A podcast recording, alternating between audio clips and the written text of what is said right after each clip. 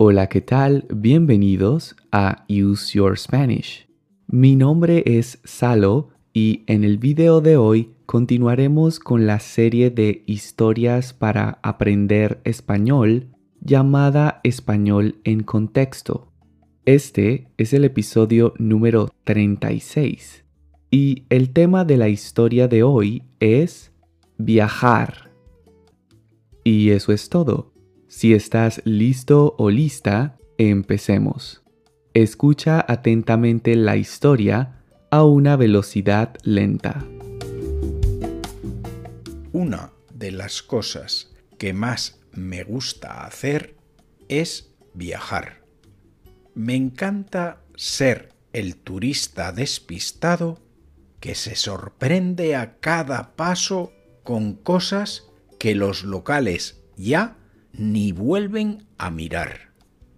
Cuando visito una nueva ciudad o un pueblito, me gusta explorar sus callejuelas y salirme un poco de las rutas más turísticas, pues siento que son más auténticas y me permiten hacerme una idea más realista de la vida cotidiana de los lugareños.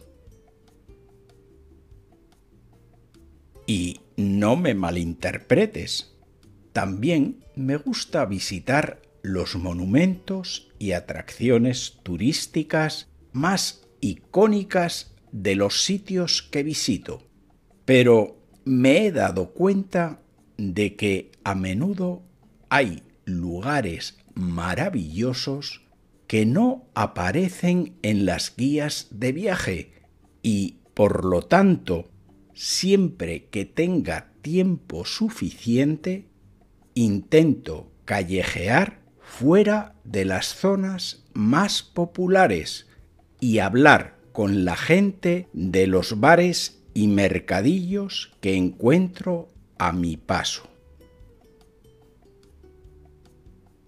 Cuando viajo a otro país, me apasiona adentrarme en su cultura y sus tradiciones, visitar sus lugares sagrados y disfrutar de su gastronomía, pues busco experimentar la vida tal cual lo hacen las personas que viven allí. Al hacer esto, siento que puedo ver la vida con otros ojos, desde otra perspectiva, y ello me enriquece y me hace más tolerante y más humano.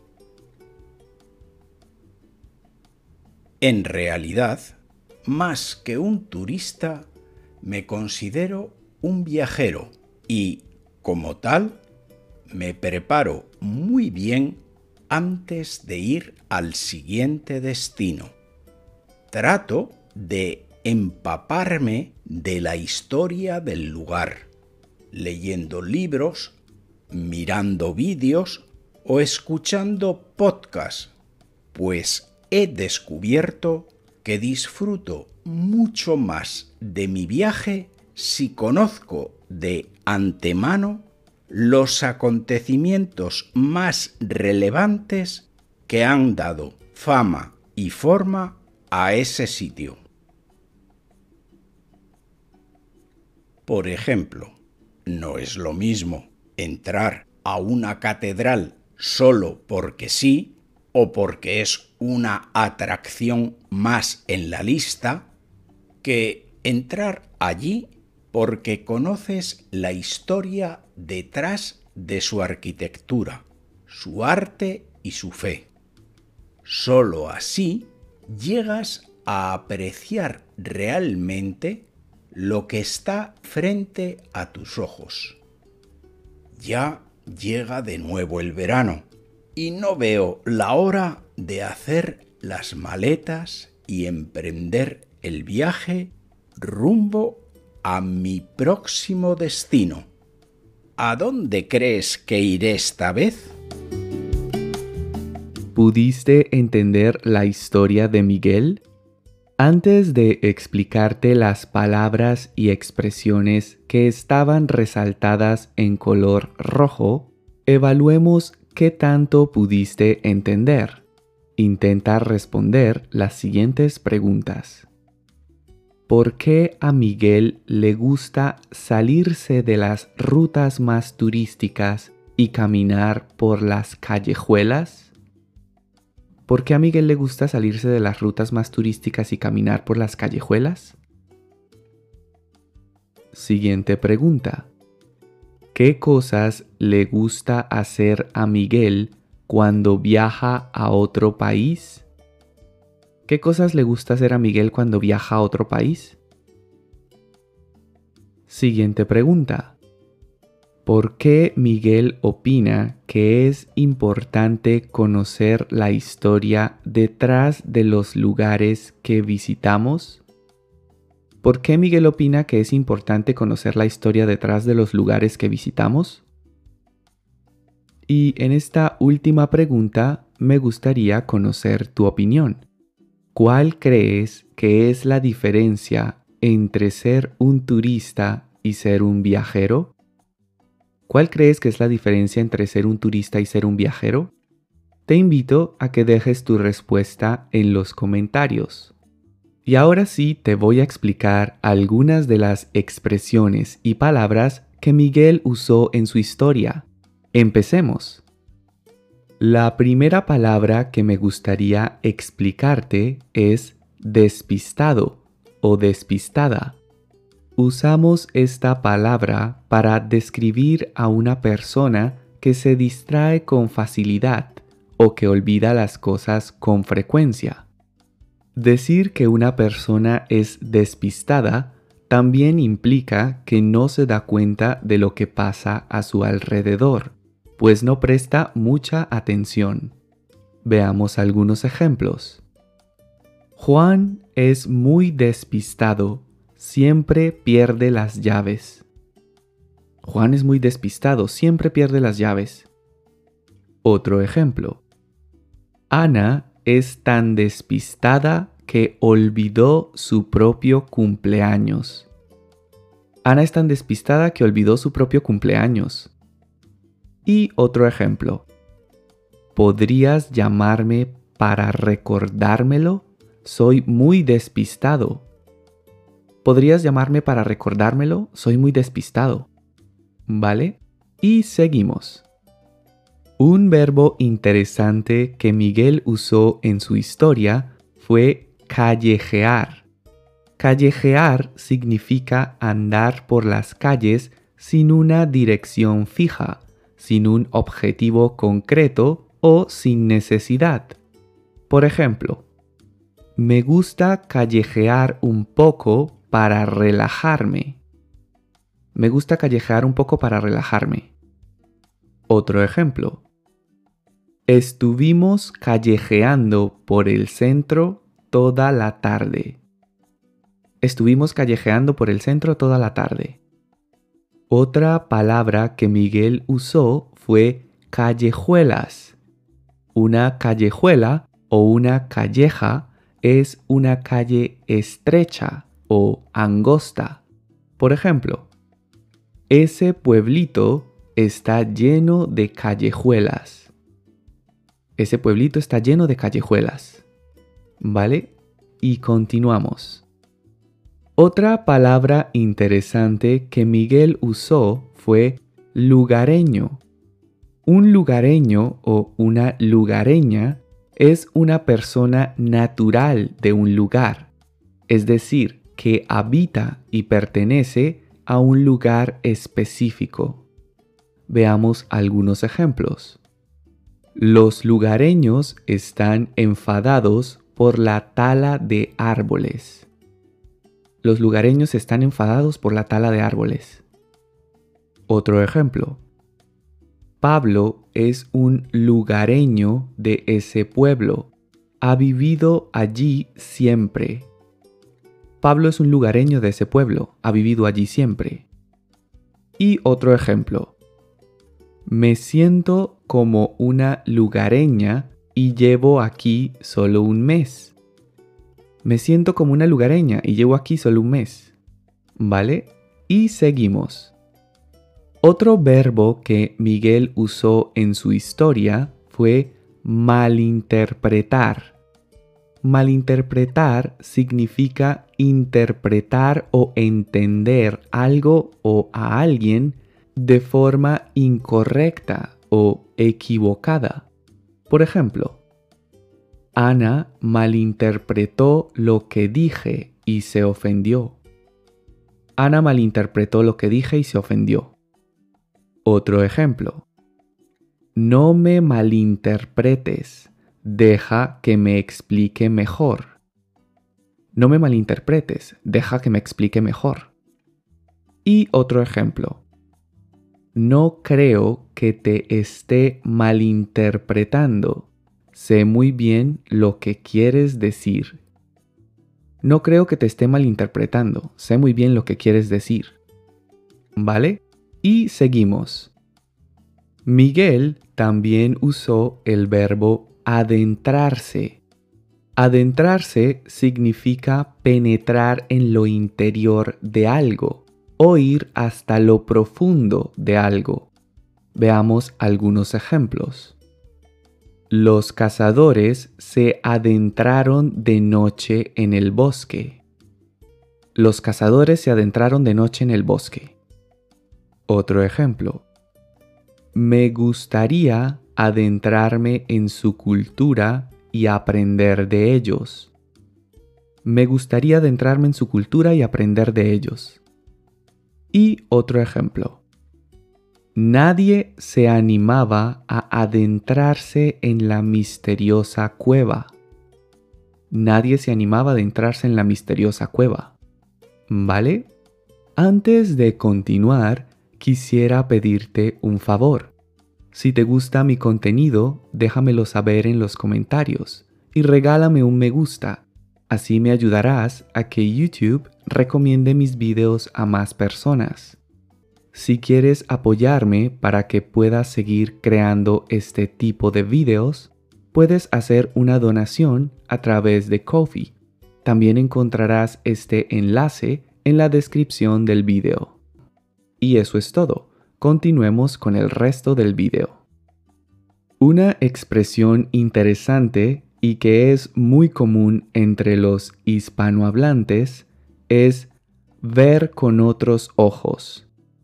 Si vemos algo o a alguien con otros ojos, significa que nuestra opinión sobre ello ha cambiado, ya sea para bien o para mal. Esta expresión implica un cambio de perspectiva que nos lleva a ver las cosas de otra manera. Veamos algunos ejemplos. Desde que mi madre murió, veo la muerte con otros ojos. Desde que mi madre murió, veo la muerte con otros ojos. Otro ejemplo. La pandemia nos hizo ver la vida con otros ojos. La pandemia nos hizo ver la vida con otros ojos. Y otro ejemplo. Viaja y verás el mundo con otros ojos. Viaja y verás el mundo con otros ojos. ¿Vale? Y seguimos. Miguel también usó el verbo empaparse. Este verbo en su sentido literal significa mojarse o humedecerse al absorber un líquido. Pero en la historia se ilustra otro uso muy frecuente de este verbo, y es para expresar que nos enteramos de algo o que absorbemos conocimientos sobre algo intentando obtener la mayor cantidad de información posible. Veamos algunos ejemplos. Empápate bien del tema antes de la prueba. Empápate bien del tema antes de la prueba. Y otro ejemplo. Debemos empaparnos de su estrategia para competir contra ellos más eficientemente. Debemos empaparnos de su estrategia para competir con ellos más eficientemente. ¿Vale? Y seguimos. Otra expresión muy común que Miguel usó en su historia fue de antemano. Esta expresión significa con anticipación o con adelanto en el tiempo respecto de un hecho o una circunstancia. Por ejemplo, te agradezco de antemano por tu ayuda. Te agradezco de antemano por tu ayuda. Otro ejemplo. Avísanos de antemano si no puedes venir a la fiesta. Avísanos de antemano si no puedes venir a la fiesta. Y otro ejemplo. Sabíamos de antemano que esto iba a pasar. Sabíamos de antemano que esto iba a pasar. ¿Vale? Y continuamos. Miguel también usó la expresión solo porque sí. Hacer algo porque sí o solo porque sí significa que hacemos algo sin que haya alguna razón para hacerlo. Generalmente se usa esta expresión para describir una acción injustificada o innecesaria. Veamos algunos ejemplos. No compres más zapatos solo porque sí, ya tienes muchos. No compres más zapatos solo porque sí, ya tienes muchos. Otro ejemplo. No me preguntes por qué. Lo hice solo porque sí. No me preguntes por qué, lo hice solo porque sí. Y otro ejemplo. Juan tiene mucho dinero y se compró otro coche porque sí. Juan tiene mucho dinero y se compró otro coche porque sí. ¿Vale? Y finalmente Miguel dijo que tenía ganas de hacer las maletas. Hacer las maletas significa que preparamos todas las cosas que necesitamos para un viaje y las ponemos dentro de nuestras maletas. Por ejemplo, es hora de que hagas las maletas y te marches. Es hora de que hagas las maletas y te marches. Otro ejemplo. Mañana viajo y aún no he hecho las maletas. Mañana viajo y aún no he hecho las maletas. Otro ejemplo. Pedro hizo las maletas y se fue antes de que llegáramos. Pedro hizo las maletas y se fue antes de que llegáramos. ¿Vale? Y esas fueron todas las expresiones y palabras que quería explicarte. Ahora escucharás la historia a una velocidad normal para que pongas a prueba tu comprensión auditiva. Vamos a ello. Una de las cosas que más me gusta hacer es viajar. Me encanta ser el turista despistado que se sorprende a cada paso con cosas que los locales ya ni vuelven a mirar. Cuando visito una nueva ciudad o un pueblito, me gusta explorar sus callejuelas y salirme un poco de las rutas más turísticas, pues siento que son más auténticas y me permiten hacerme una idea más realista de la vida cotidiana de los lugareños. Y no me malinterpretes, también me gusta visitar los monumentos y atracciones turísticas más icónicas de los sitios que visito, pero me he dado cuenta de que a menudo hay lugares maravillosos que no aparecen en las guías de viaje y, por lo tanto, siempre que tenga tiempo suficiente, intento callejear fuera de las zonas más populares y hablar con la gente de los bares y mercadillos que encuentro a mi paso. Cuando viajo a otro país, me apasiona adentrarme en su cultura y sus tradiciones, visitar sus lugares sagrados y disfrutar de su gastronomía, pues busco experimentar la vida tal cual lo hacen las personas que viven allí. Al hacer esto, siento que puedo ver la vida con otros ojos, desde otra perspectiva, y ello me enriquece y me hace más tolerante y más humano. En realidad, más que un turista me considero un viajero y, como tal, me preparo muy bien antes de ir al siguiente destino. Trato de empaparme de la historia del lugar, leyendo libros, mirando vídeos o escuchando podcasts, pues he descubierto que disfruto mucho más de mi viaje si conozco de antemano los acontecimientos más relevantes que han dado fama y forma a ese sitio. Por ejemplo, no es lo mismo entrar a una catedral solo porque sí o porque es una atracción más en la lista que entrar allí porque conoces la historia detrás de su arquitectura, su arte y su fe. Solo así llegas a apreciar realmente lo que está frente a tus ojos. Ya llega de nuevo el verano y no veo la hora de hacer las maletas y emprender el viaje rumbo a mi próximo destino. ¿A dónde crees que iré esta vez? ¿Lograste entender mejor la historia de Miguel? Espero que sí. De lo contrario, mira de nuevo mi explicación y repite el ejercicio. Ahora veamos las respuestas a las preguntas que te hice al inicio del video. La primera pregunta que te hice fue, ¿por qué a Miguel le gusta salirse de las rutas más turísticas y caminar por las callejuelas? Y la respuesta es, porque siente que las callejuelas son más auténticas y le permiten hacerse una idea más realista de la vida cotidiana de los lugareños. La segunda pregunta que te hice fue, ¿qué cosas le gusta hacer a Miguel cuando viaja a otro país? Y la respuesta es, le gusta adentrarse en su cultura y sus tradiciones, visitar sus lugares sagrados y disfrutar de su gastronomía. Finalmente, la tercera pregunta que te hice fue, ¿por qué Miguel opina que es importante conocer la historia detrás de los lugares que visitamos? Y la respuesta es, porque sólo así llegamos a apreciar realmente lo que está frente a nuestros ojos. Y eso es todo por hoy. Espero que hayas disfrutado de este video y que hayas aprendido un montón de cosas nuevas. Si es así, no olvides suscribirte a mi canal, regalarme un me gusta y dejar tus comentarios.